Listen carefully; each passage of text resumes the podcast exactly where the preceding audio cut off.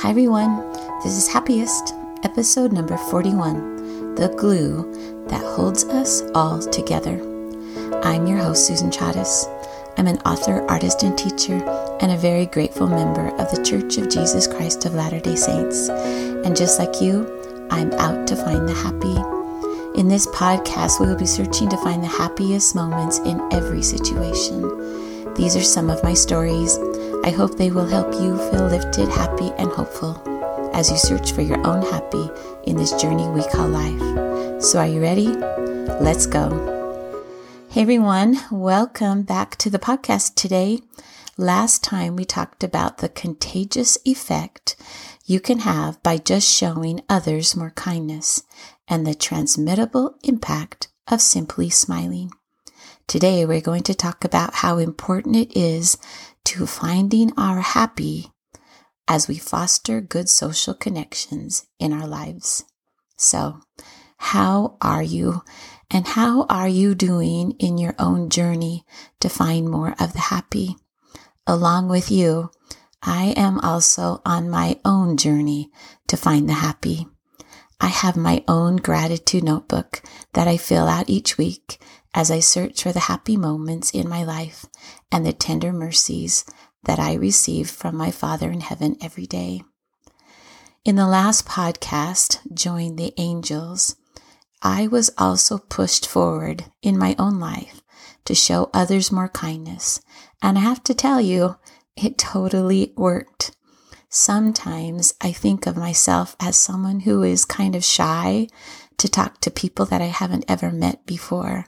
But this past month, I was determined to give kindness a try. So, um, this past December, my family went on a trip and I decided to really try to get to know the people around me.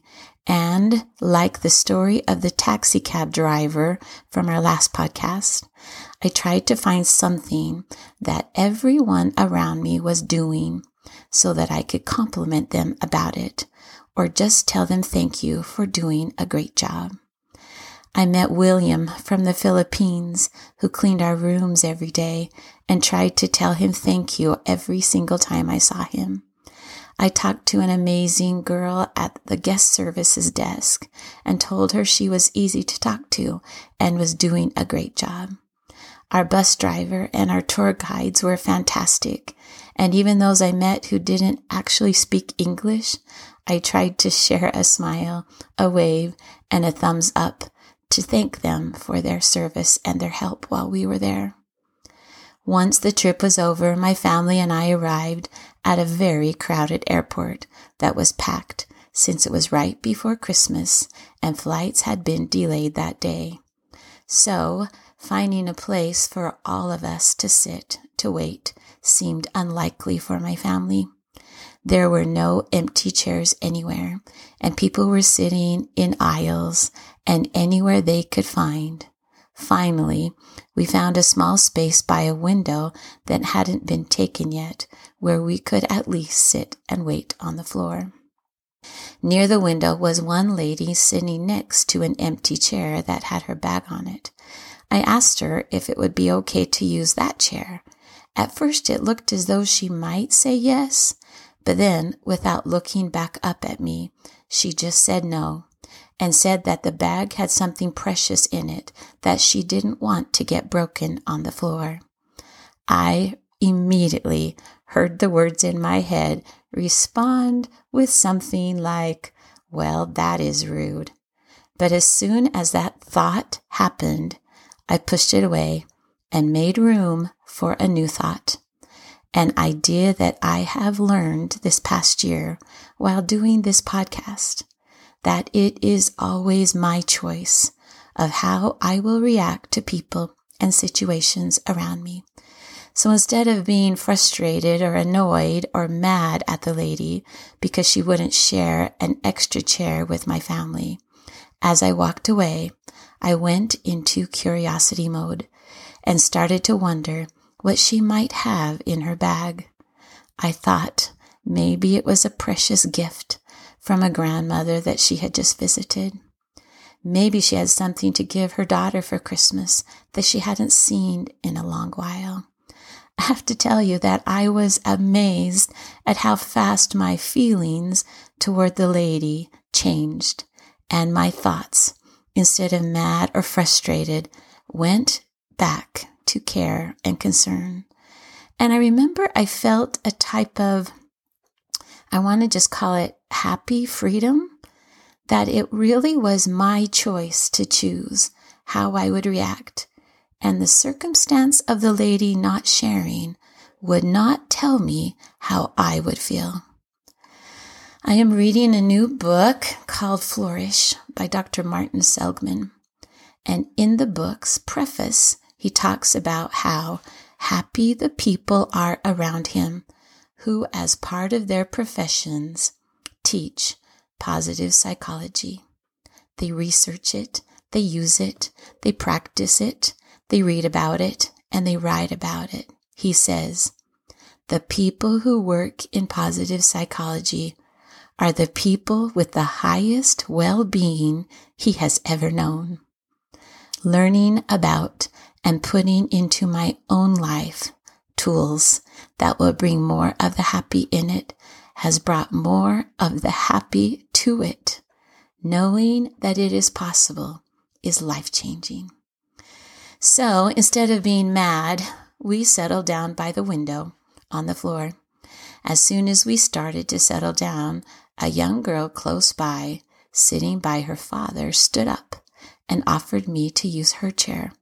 I told her no, no, that it would be okay on the floor, but she insisted that she could go to another place to share a chair with her sister. Her father nodded his head and also told us to go ahead and take her chair. I told him thank you so much and then thanked the girl again for being so kind. I told the father what an amazing family he must have to have a daughter that would share her chair like that. And before long, we started talking. I learned a little about his family and why they were on their way to Miami. He was from another country, and he was there with his wife and two other daughters, who were all separated, sitting in different chairs in different rows at the airport. Soon another daughter came over to offer her chair also. Their whole family was so kind, and I felt grateful and happy to know them. After an hour or so, we stood up to gather our things so we could begin to board our plane. I felt a tap on my shoulder and turned around. Our new friend and his family stood behind me and wanted to tell us goodbye. Their plane was ready to be boarded also, but they wanted to say goodbye and told us to have a safe trip and a Merry Christmas. I wanted to reach out right then and give them all a hug, but I refrained standing in a busy airport right before Christmas with brand new friends. I felt a bond, a happy connection, and a kind of grateful joy for having another chance to join the angels just because someone was kind. Someone told me once that whenever you feel grateful joy, then that is a tender mercy sent from God. Since then, I am always on the lookout for the tender mercies that come into my life by way of grateful joy. It was amazing to me again that day that the journey to find the happy was right inside every journey we will ever take. Whether it be at a busy holiday airport or in the grocery store with a long line, there are many things we can do to give lift to our lives. I truly believe no matter where you go, no matter where you live, no matter the circumstances in your day, there is a pathway to find the happy readily waiting as a choice you can make for your life. You really are able to find what you are looking for. If you are looking for the happy, that is what you will find. If you are looking for reasons to be annoyed angry, or up in arms at the lady who wouldn't share her chair at the airport, then you will find that too. In one of the happiest places in the world, Disneyland, I actually heard on the news this very past week that Disneyland and Disney World have added a new courtesy section to their websites in response to an increase in fights at the theme parks. I am just amazed by that. The happiest place in the world needs more kindness. On their website, the section was added to Disneyland's list of top things you should know area. And it says, quote, we ask all who come to this happy place to treat others with respect, kindness, and compassion. The added notice is in response to an increase in fights at Disney theme parks. Disney World added the section in the middle of December, and Disneyland added it right around the holiday season. The new wording on Disney World's website reads, quote, Be the magic you want to see in the world. You must always remember to treat others with respect, kindness, and compassion. Those who can't live up to this simple wish may be asked to leave. End quote. Truly, what the world needs now is love, more love, and kindness in every day in every way, even at Disneyland. Kindness, by definition, is an acknowledgement that the worth of another person is as important as the worth of yourself. And I love that. I think kindness really is a superpower that can move us mere mortals to perform mighty magical miracles as we boost, lift, and love each other. I think the science of kindness is liftology. In every day of your life, there will be someone who may cross within your sphere of influence, merge onto your daily orbit, and align their pathway for a moment to yours. And you will find in that moment that you are within reach, right next to another child of God, placed where you have been placed for a reason. Perhaps there may be someone at work or someone in the line as you check out at the store or at school or even someone at home, across the street, or the person sitting next to you in a crowded holiday airport someday. Wherever your paths may cross, you have the power of liftology to cheer, to bless, and to brighten their day.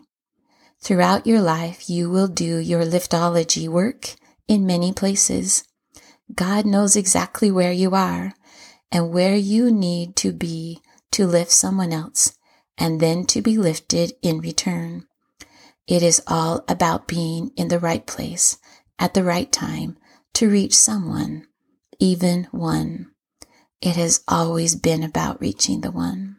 And the most interesting thing about reaching out with kindness and love to anyone is that forming that connection, developing that new friendship, and investing in social relationships is the single greatest investment you can make on your journey to find the happy.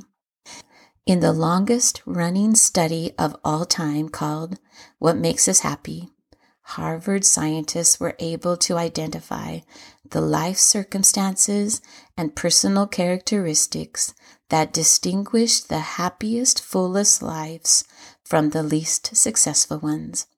Their findings were summed up in one word love. And here's the quote 70 years of evidence that our relationships with other people matter and matter more than anything else in the world. End quote. Don't you think that that's amazing? Harvard scientists have discovered the power of just love. Because having people around us who we can count on, family, friends, co-workers, multiply our emotional, intellectual, and physical resources. We bounce back from setbacks faster we accomplish more and we feel a greater sense of purpose and happiness in our lives. Making a connection with someone can jolt us with positivity in the moment And then that connection strengthens over time, which raises our happiness baseline permanently.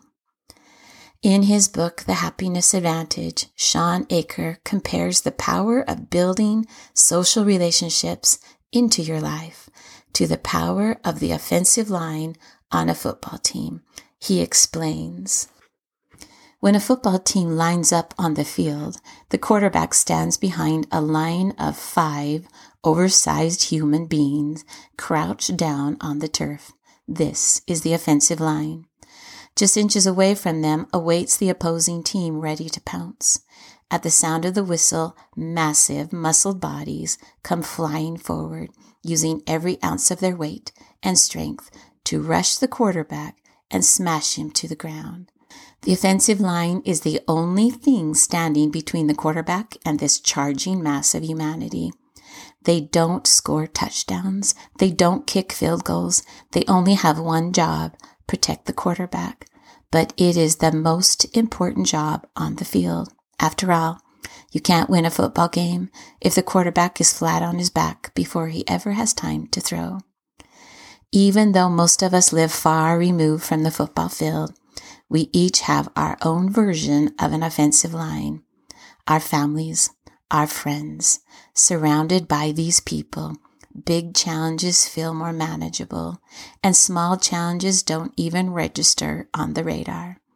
Just as the offensive line protects a quarterback from a particularly brutal sack, our social support system prevents stress from knocking us down and getting in the way of us achieving our goals. So, in essence, when you invest more in building your own social connection, offensive line, it will help you by finding it easier in your life when you are faced with difficulty, trouble, or challenges. You will be able to see and decode that adversity into a pathway of growth and an opportunity to learn and improve. In any journey to find the happy, it takes effort, action, and consistency, along with being more grateful, watching out for the joy blockers, letting go of grudges, and living in the moment. Taking time out of your busy daily schedule to invest in connections with others and in the wonderful relationships of your life can give you highest returns on your happiness and your health. Harvard study shows that close relationships, more than money or fame, are what keep people happy throughout their lives. So, what can we do to grow more of these connections? First, it doesn't have to be long. Even short encounters can form high quality connections. In fact, any point of contact with someone else can potentially be a high quality connection. Just a conversation, one email exchange can give you both a greater sense of vitality and a bounce in your steps for that day. I remember being at school early in the mornings getting ready for the day, and a dear friend would just stick in his head to say hi and welcome to school. Sometimes he would even drop by a mini chocolate treat to say happy Friday. His openness and friendship and energy were contagious, and that short connection would set me up to a higher level every day. So when my students finally came through the door, my smile was genuine, and my effort to connect with each of them was sincere. Other examples of making connections come from my cute sister. She is so great at phone calls and text messages, sometimes just to say hi and how are you, and sometimes to plan a day and a time for lunch. Along with my brother, she really is the glue that keeps our extended family connection connected. Who is the glue on your team? In sports, they call these people the glue guys. Every team needs a player like this, a player who will be the glue that holds the team together. A glue guy quietly holds winning teams together. Glue guys are paramount during the playoffs. Glue guys keep players stuck together at those tough moments when it is most tempting to let go. If you want your team to make a serious run at a conference or league or state championship, then get ready to offer a sincere thank you to your team's glue guy or you become a glue guy yourself. Maybe you already are the glue guy in your family connections or at your workplace or among your friends. If not, then you could include in your action list of how to find more of the happy in your life a place to place time for making more connections in your life. All it takes is a commitment to build in your life more frequent and positive social interactions. Every time you walk into the grocery store, look up and smile as you cross paths with someone you remember or someone you know. Look them in the eye and say hello, and then stand for a moment and just connect. At the office or school, walk out of your room each day on purpose and find someone to talk to face to face. It doesn't take long for the connection investment to take place. Express to someone in your social circle gratitude for them, or just send them a short email or something they did that was great, or leave a note on their door to have a great day. You can plant seeds of friendship as you reach out to meet and talk to someone new. You can nurture existing friendships by setting up a monthly place to meet for a cookie treat. You can grow together as you share experiences in your life in meaningful relationships as you listen to each other over both good news and bad. Strengthen your connections as you laugh, share, cry, and grow together. As you reach out, building, connecting, and growing relationships, you will be fueling your own identity as the glue guy. And as a new year glue guy, the close relationships you spend your time investing in, more than money, more than fame, will pay off in life because it is one of the most important things you can do on your journey to find the happy.